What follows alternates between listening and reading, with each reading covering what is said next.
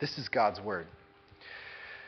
Zebulun shall dwell at the shore of the sea. He shall become a haven for ships, and his border shall be at Sidon. Issachar is a strong donkey crouching between the sheepfolds. He saw that a resting place was good and that the land was pleasant, so he bowed his shoulder to bear and became a servant at forced labor. Dan shall judge his people. As one of the tribes of Israel, Dan shall be a serpent in the way, a viper by the path, that bites the horse's heels so that his, riders, his rider falls backward. I wait for your salvation, O Lord. Raiders shall raid Gad, but he shall raid at their heels. Asher's food shall be rich, and he shall yield royal delicacies. Naphtali is a doe let loose that bears beautiful fawns. Joseph is a fruitful bow, a fruitful bow by a spring. His branches run over the wall. The archers bitterly attacked him, shot at him, and uh, harassed him severely. Yet his bow remained unmoved, his arms were made agile by the hands of the mighty one of Jacob. From there is the shepherd, the stone of Israel. By the God of your father, who will help you, by the Almighty who will bless you with blessings of heaven above, blessings of the deep that crouches beneath, blessings of the uh, breasts and of the womb. The blessings of your father are mighty beyond the blessings of my parents, up to the uh, bounties of the everlasting hills.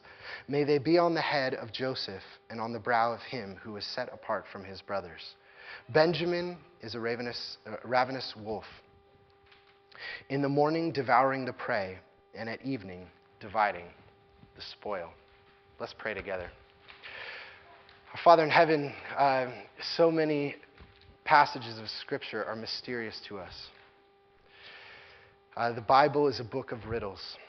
And uh, as the Proverbs say, it is the glory of God to uh, conceal a thing, to hide truths. And yet is the glory of kings to search them out.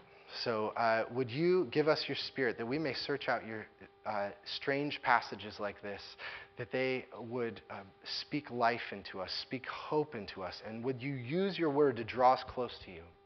And I pray for those who are here uh, who don't know you, who don't know your grace. I pray that your spirit would be with them as well, uh, revealing to them uh, who you are through your word. And so we ask this in the name of Jesus, our Savior. Amen. So, um, we're meditating on Christmas this week. Uh, Jesus, who was God, he's uh, God, the God who created the world, is a God in three persons Father, Son, and Holy Spirit. And the second person of the Trinity, of, the God, of God, the God who is a community, is one God in three persons, came down and became a baby among us. And uh, it is in Christmas that we realize that we meet God in the midst of weakness. Where you meet God, where you come to know God, is in the midst of your weakness. And um, in our culture, we imagine that what an abundant life is, a full life, a life that's satisfying, is a life of strength, a life of competence a life of knowing what I'm doing, things feel under control, um, confidence. That's, what, that's how we uh, approach life. That's what we imagine an abundant life is. But in Christmas, when we find out that God became a baby in a poor family in a manger, we find out that we don't meet God in the place of strength, but in the place of weakness. Jesus did not come to the competent he didn't, uh, he didn't come to the physically attractive. He did not come to the rich. He did not come to the powerful. He came to the poor, to the marginalized, to those who had nothing, who were not confident, who didn't know how to live in this world, who didn't have resources for living in this world. And he himself actually came in weakness. He actually, Isaiah tells us that he was physically unattractive, right? This is what Isaiah 53 says. He had no form or majesty that, that we should look at him, and no beauty that we should desire him. Jesus and Christmas came in weakness to the weak. And if you want to meet God, you must meet him in your weakness. Now, uh, this is an important point. If you were here last week, we looked at the, uh, the prophecy of the son Judah. And uh, last week we talked about how when Jesus came, Jesus is the true king of the world. And wh- what Jesus is coming to do is he's coming to heal our individual souls, but he's also coming to bring the obedience of all the people of all the nations. He's going to bring all the nations of the world together. And he's already begun to do that. So that there's billions of people from around the world who are already worshiping and following him. And, and eventually he's actually going to come and, and, and um, heal the whole creation. And so when we hear a story of like of Christians saying, "Yes, we believe Jesus is the King. He's the Savior. He's uh, everyone owes their obedience to Him," the image is one of power. Here's a man who knows what he's doing. He's, and, and we imagine that how God's kingdom is then going to come is triumphal, victorious. Everyone just flocking to Jesus. Every, you know, it's clear that this is the truth. And you know what? What happens is that Christians often feel that way about our own faith. We think, listen, we have the words of God, we have the truth.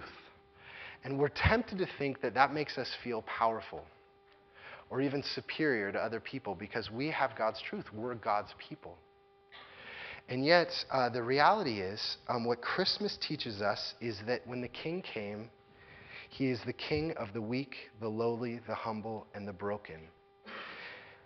And um, we can only meet him, uh, and only if we meet him in a manger can we meet him at all. If we are willing to meet him in weakness, that's where we can meet God. Um, now, this truth that God's people are the weak and not the triumphant and powerful of the world um, actually shows up in this obscure passage I just read to you. Some of you, I read that and you said, "What? I have no idea what this is talking about." I really, you, some of you might have said, "I didn't understand one word of that whole passage of what what it was referring to." Um, but what is happening here is jo- Joseph is telling the future of God's people. God has chosen this nation, Israel, to be a light to the world, and He's chosen them, and now He's He's kind of foretelling what's going to happen in their lives And the thing that happens is you hear these prophecies about these tribes, and these people are incredibly unremarkable. There's, you read that, and it's actually not interesting what's going to happen to them. The, the, the, qualities about them are, are just things that we say, uh, is this, how does this relate to my life? How is this inspiring? How am I going to learn from this?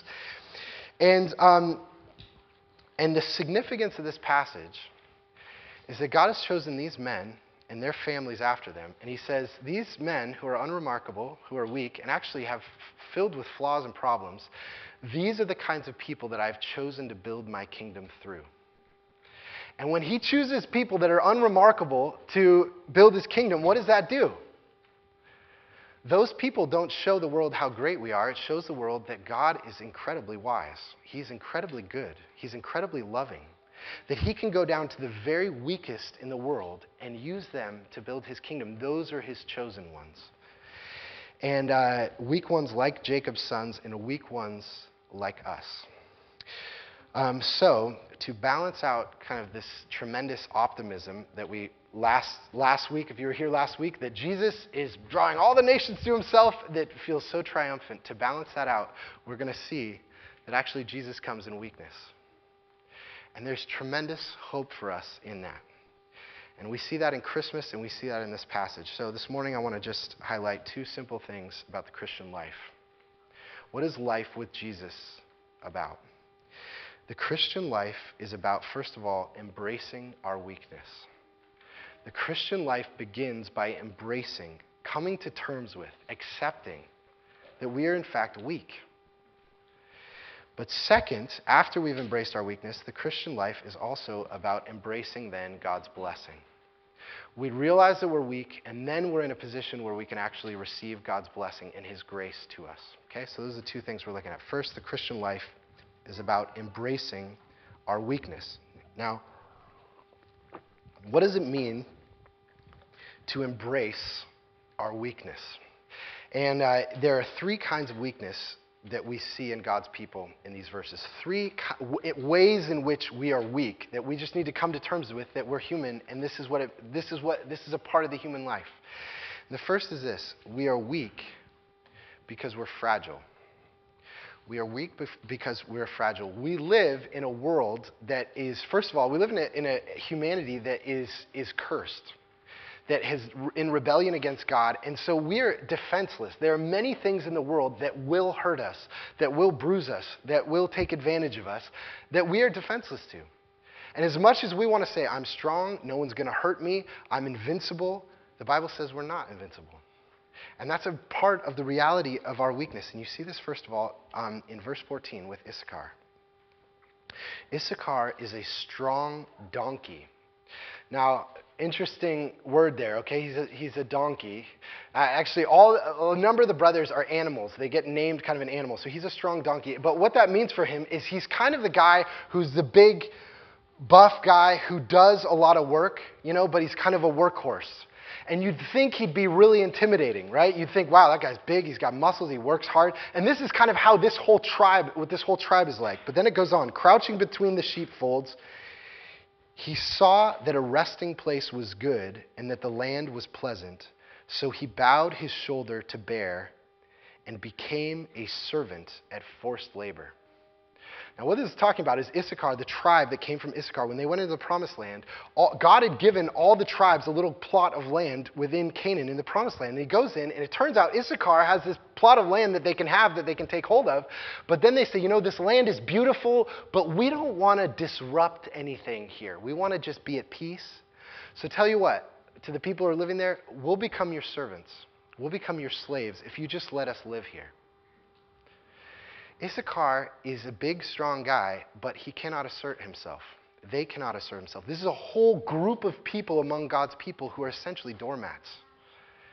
And they let people walk all over them, and they go in and they say, you know what? I don't want to. I don't want to.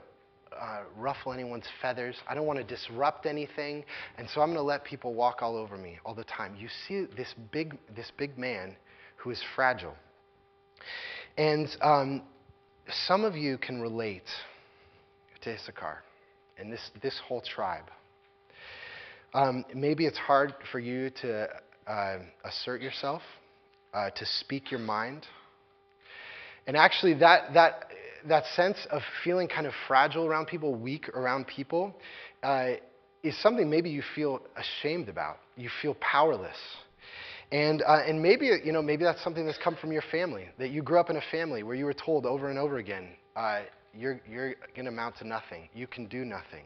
It's beating you down into your place. And uh, let me just, you know, I just, a couple of weeks ago, I was meeting with a pastor from, a, he was a pastor of a large church in the Midwest. He's a professor, brilliant man. He's accomplished much in his life. And he was telling me that when he grew up, he, he's calculated that he thinks it was about 10,000 lectures he heard from his father that you will amount to nothing. You are worth nothing over and over again. That was his whole childhood. That's basically what he remembers from his childhood is this repeated lecture over and over from his father, just being beat down. That's the kind of world we live in. That's a reality of the weakness that we need to embrace is that, we, that we're fragile and we're not invincible. And the thing about that, though, is that here's God, and he's saying, This is the group of people that I want to build my kingdom through. And many of us who feel that sense of how fragile we are, we don't walk into the world strong and invincible, we don't feel that invincible power, is that God, um, that does not disqualify you in God's kingdom or in his purposes or his plans or his affections or his attention. And many of us, the shame that we feel is it says, it says you know, how, how's God going to be excited about me? And yet here is God's chosen people. And this, this is not just the case way back in Genesis. This is obviously the case with, uh, with Jesus' disciples. And the disciples, you know, here's 12, 12 brothers that God chose back in Genesis, and now there's going to be 12 disciples, and they were the same way. They were in many ways incompetent, and yet God chose them, and Jesus befriended them, and He loved them, and He drew them near to Himself. And, um, and this is the other thing t- to realize that God loves the fragile, the weak who are fragile. And one of the reasons we know this is because Jesus Himself became fragile. That's an amazing thing. The God who made the world, who formed you know, solar systems and galaxies, who holds together the universe, became a man who needed to be taught how to speak and how to walk. And he needed a mother to feed him. He himself became fragile. So God identifies with the fragile. So, first of all, um, we are weak because we're fragile. And there's, there's a coming to terms with that and accepting that, that we're not invincible. But second, we are also weak because we're fallen. We're weak because we're fallen. And um, one of the things that happens is that when we become Christians, when we become a part of God's people, it, we're still sinners. You know, one of the things, uh, Ruth got baptized today, God put his washing water on her, and yet she's still going to sin. She still has sin that she has to deal with. She's got great parents, great family she's going to grow up in, and yet there's still going to be sin in her life. And that's true for all of us. And this is an important thing for us to realize when we come into God's family. God is not afraid or surprised by the fact that we are sinners. Do you know that? That God is not surprised by the fact that you're a sinner. You think, oh, God must be so shocked that I'm still struggling with this after all these years. He's not. He knew you were a sinner. He knew you were going to sin your whole life until you die to go be with Him. He knew that. And He still wanted you to be His. And throughout the Bible, throughout church history, and, and, and just even in our church, God's people are made up of, of people who are truly sinful. And we see this with Dan. Look at verse 16. Dan shall judge his people. As one of the tribes of Israel, Dan shall be a serpent in the way, a viper in the path that bites the horse's he- heels so that the rider falls backward. Now, what this is talking about is Dan was uh, a tribe. When the, when the 12 tribes of Israel came into the promised land, Dan actually didn't get a plot of land. And so they were kind of this homeless people, and they became like these guerrilla warriors that were going around. And they, uh, there's a story in, uh, in Judges chapter 18. It's a terrible story about Dan. And this is, these are God's chosen people. And they go into this, this helpless people in uh, Laish. And it says, to a people quiet and unsuspecting. And they struck them with the edge of the sword and burned the city with fire. There's this vicious people that they're, they're identified with a serpent who is hiding out and, and snaps out at you. And this is a part of God's people. And God does not reject them and throw them out right in the beginning. He knows the reality of their anger, and uh, He is willing to make up His kingdom as a part, uh, He's going to make up of His kingdom out of sinners. And you know, there's this is true with other of the brothers. Gad, Gad is this kind of contentious uh, brother. His tribe is always fighting against other nations. Asher is this uh, rich. They got this rich plot of land, and uh, and so they have God has blessed them with all these riches. And we find out later in Judges that when there's this great battle and the people of God are being attacked, they just say, you know, we don't want anything to do with it. We've got our comfortable life, and we're going to ignore you. There's real sin. There's real selfishness within the people of God, and. Um, and the reason why this is important is because many people will say that the reason I'm not interested in Christianity is because Christians, Christians are hypocrites, you know? Christians are supposed to be living this good life and be good people, and yet I know all these Christians who have all kinds of sin. They have anger, they're judgmental, they do all these, uh, you know, they, they have family problems. Christians get divorces uh, just like non Christians get divorces. There seems to be nothing different about them. Now, a couple responses to that. What do we say to that when people say that we're hypocrites? Well, actually, I would say, as someone who didn't grow up in the, in the church and uh, grew up outside of the church, and I've been in a number of churches uh, over the, the 15 years that I've been a Christian, my experience actually is that I haven't met a group of people like Christians. I was embraced. I was warmly welcomed. People were generous. They were forgiving with me. People that I had been cr- actually cruel to in school. I became a Christian, and they, without a thought, they welcomed me into their community and gave me friendship. I really think that Christians, uh, God is at work in Christians. But the other answer to that is if someone says, listen, you Christians are just as, are sinful just like everyone else, what would we say? We'd say, of course we are. That's why we're here. Why did we come here? Why did we come to church? Why did we come, uh, you know, come to Jesus? Is because we're, it's not because we're the righteous. It's not because uh, we have these beautiful, exemplary lives. It is because we are desperately in need of God's grace. And we need God's grace. And actually, I was, I was talking to Paul Lewis this week, and he told me a quote, a Tim Keller quote, where Tim Keller says that the church is not a museum for saints, uh, but a hospital for the sick, for sinners. This is a place for those who don't know how to live, who don't know how to follow God, who don't know how to love others to come together. And we say, Of course there's sin here. What were we expecting? And God is not surprised by that. Jesus said, Those who are well have no need of a physician, but those who are sick. I came not to call the righteous, but sinners. And I think, you know, also an answer to that, though, is for many of us who become Christians and we say, you know, I, am continually struggling with the same sin. Maybe you've been struggling with it over and over for many years. The other answer, though, is you know what? Yeah, I'm still a sinner, but I wish you could see me without Christ. Imagine where I would be without God in my life. I would be even far worse. God has, has freed me from so many things. He has a tremendous amount of work to do, but look at where I've come. And so that's the answer is that God knows that part of our weakness is that we are still fallen. We live in a fallen world and we're a fallen people. We still wrestle um, with sin, and God knows our weakness. So, the, uh, the Christian life is about embracing the fact that we're weak, both that we're fragile, also that we're fallen, but third, we are weak because we are finite. We're weak because we're finite. And this, uh, and this I think we see in Joseph's life. Look at uh, Joseph, verse, uh, verse uh, 22. Joseph is a fruitful bow, a fruitful bow by a spring. His branches run over the wall. The archers bitterly attacked him, shot at him, and harassed him severely. Yet his bow remained unmoved. His arms were made agile by the hands of the mighty one of Jacob. Now, what this is talking about is, you know, a lot of these passages a lot of commentators don't even know what these are talking about. There's, this is a pretty obscure passage. But most say that one of the things this is referring to is, in, is pointing back in Joseph's life. So when it says there that, um, that the archers bitterly attacked him, shot at him, and harassed him severely, this is saying that Joseph, Joseph was the one, the brother who was sold by his brothers into slavery in Egypt. And he was in slavery and in prison for 12 years.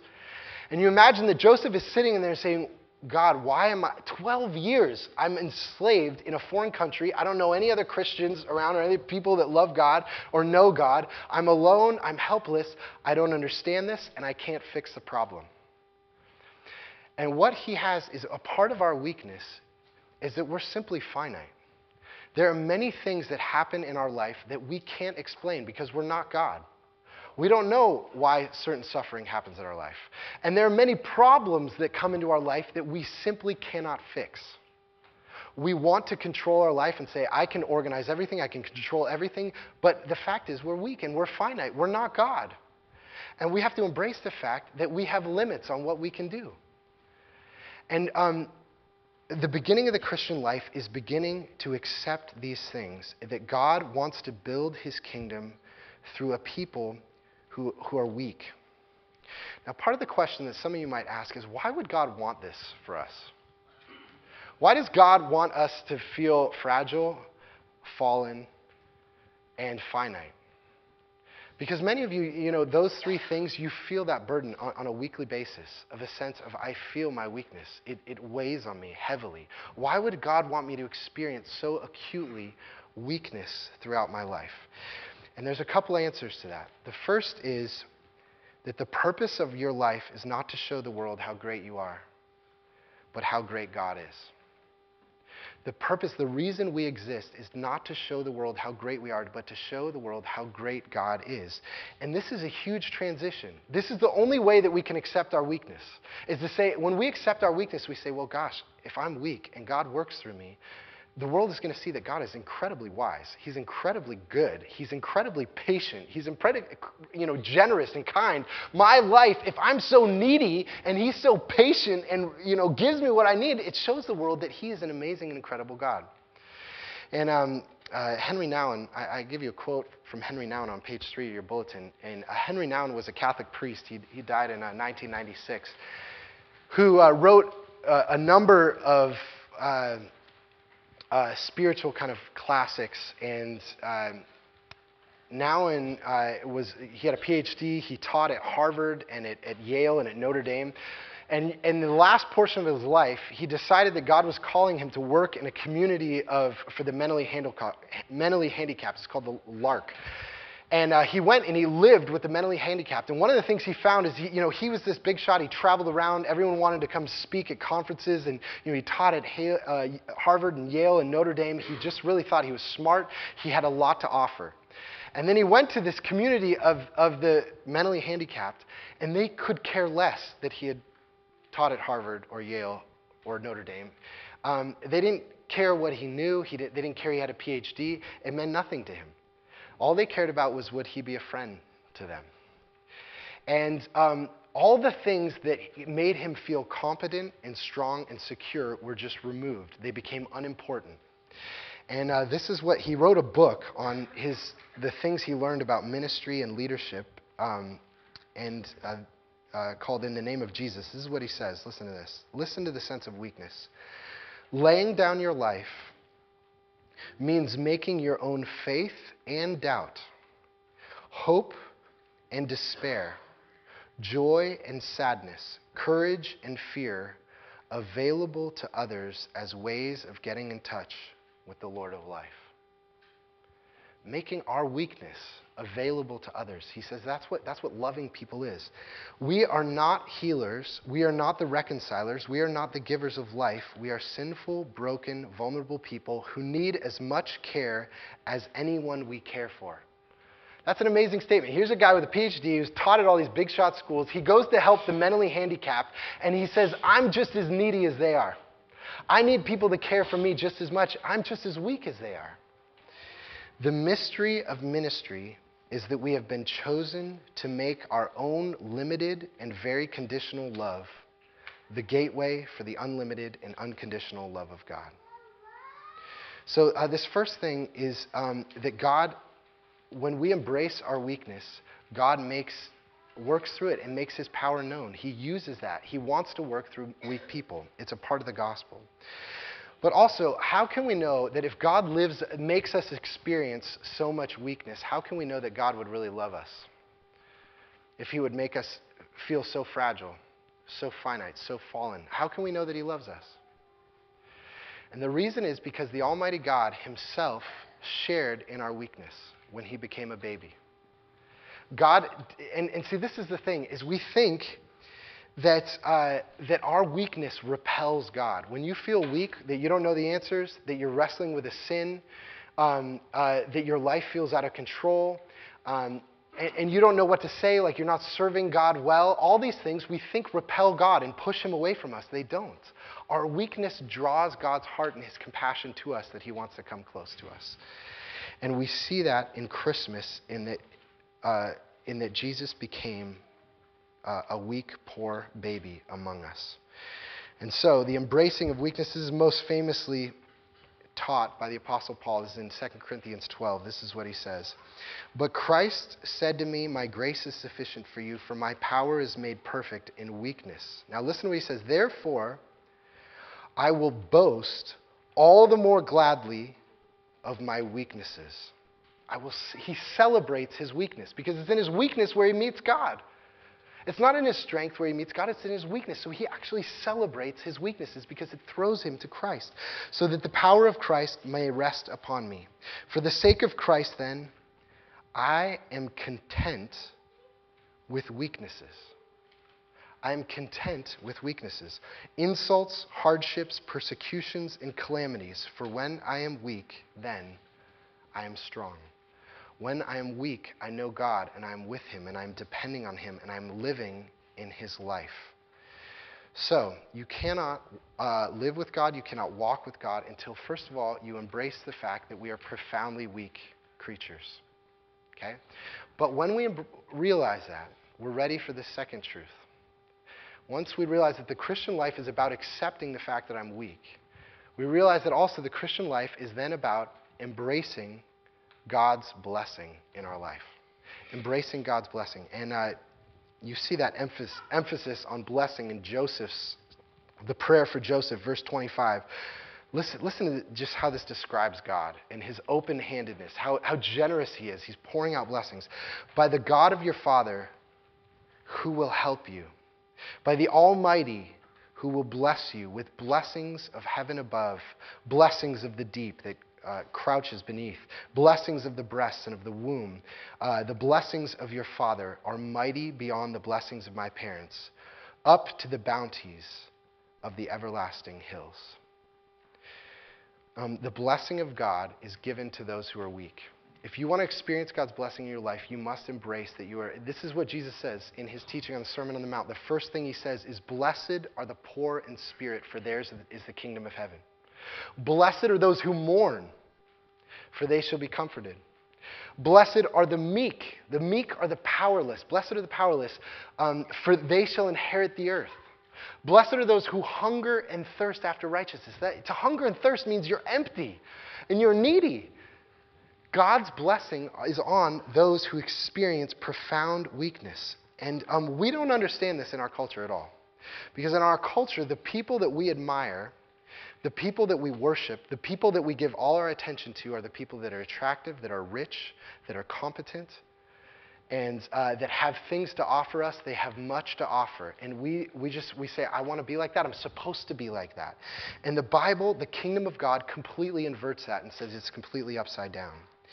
And, um, and, and, and, what our culture is constantly telling us is that instead of embracing our weakness, we need to tell ourselves over and over, I'm strong, I'm strong, I'm strong, I'm invincible, I can do this, I'm confident, I'm competent. And to tell ourselves that over and over again. And the Bible tells us to embrace our weakness so that we can experience the free gift, the blessing, and the grace of God.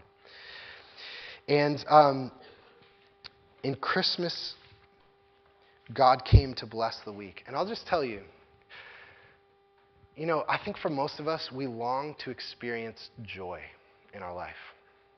And some of us have experiences of pangs of joy where there's, there are episodes, whether, whether it's just you have a really meaningful conversation with someone where you felt a bond with them, or a time of worship where you felt like God was really speaking to you.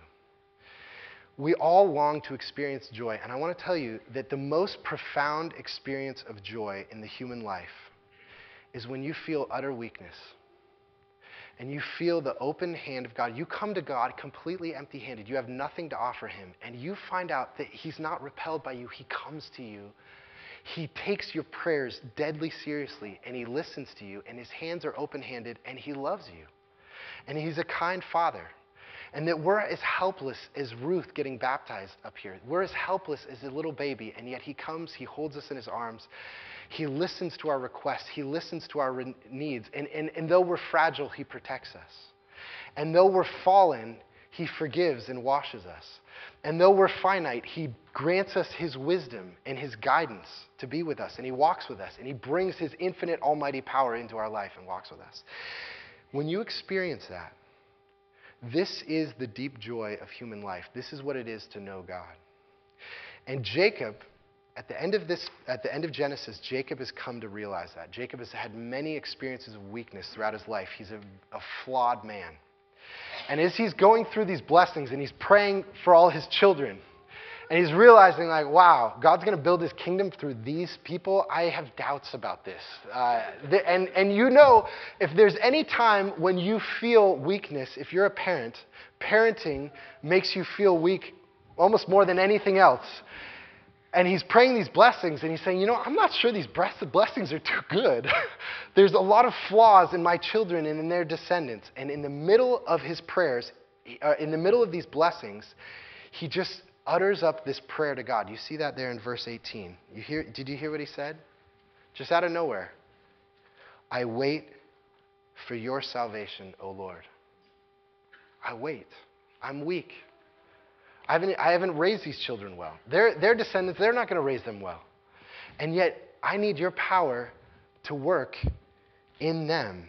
And notice the key word there. As he experiences his weakness and asks God for blessing, he says, I wait. I will wait for your salvation. I will be patient and I trust in your goodness. And, um, and let me just say that for some of you who are feeling weakness in your life, frail, there are question marks. There are things you can't control, you, you can't engineer, you don't feel invincible. And you say, if I go and talk to God, I don't think it's going to do anything. Let me tell you, go and talk to Him. He is the God of the universe, and He loves the weak. He's drawn to the weak. And I just want to close with a little a verse from uh, Daniel's brother in law is a songwriter, and there's a, a, song called The Lord Will Provide. That's, it's a hymn that he's uh, put a new tune to that I've been listening to often that in my own weakness and needing to hear from God. And this is what this is one verse from the song. It says, "No strength of our own and no goodness we claim. Yet since we have known of the Savior's great name, we run to his strong tower, and for safety we hide. For the Lord is our power. The Lord will provide. Let's pray together.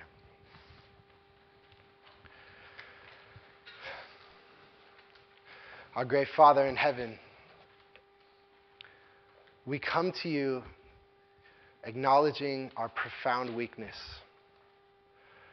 that we are fragile in a violent and cursed world. We are fallen and have selfishness and rebellion in our own hearts, and we are finite. We don't understand your ways, and we cannot fix the problems in our life. And so we come to you and we ask for your blessing. I pray for those who are here who are experiencing the weakness in their, in their bodies, in their flesh, in their lives um, acutely. And I pray that your spirit would turn them to you, that they would find your open, generous, compassionate hands.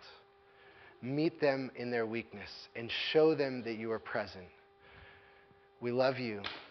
We thank you that you became weak when you became a baby. You shared in our weakness. And uh, so we praise you for that, and we say that you are the only God that is worthy of our worship. In Christ's name, amen.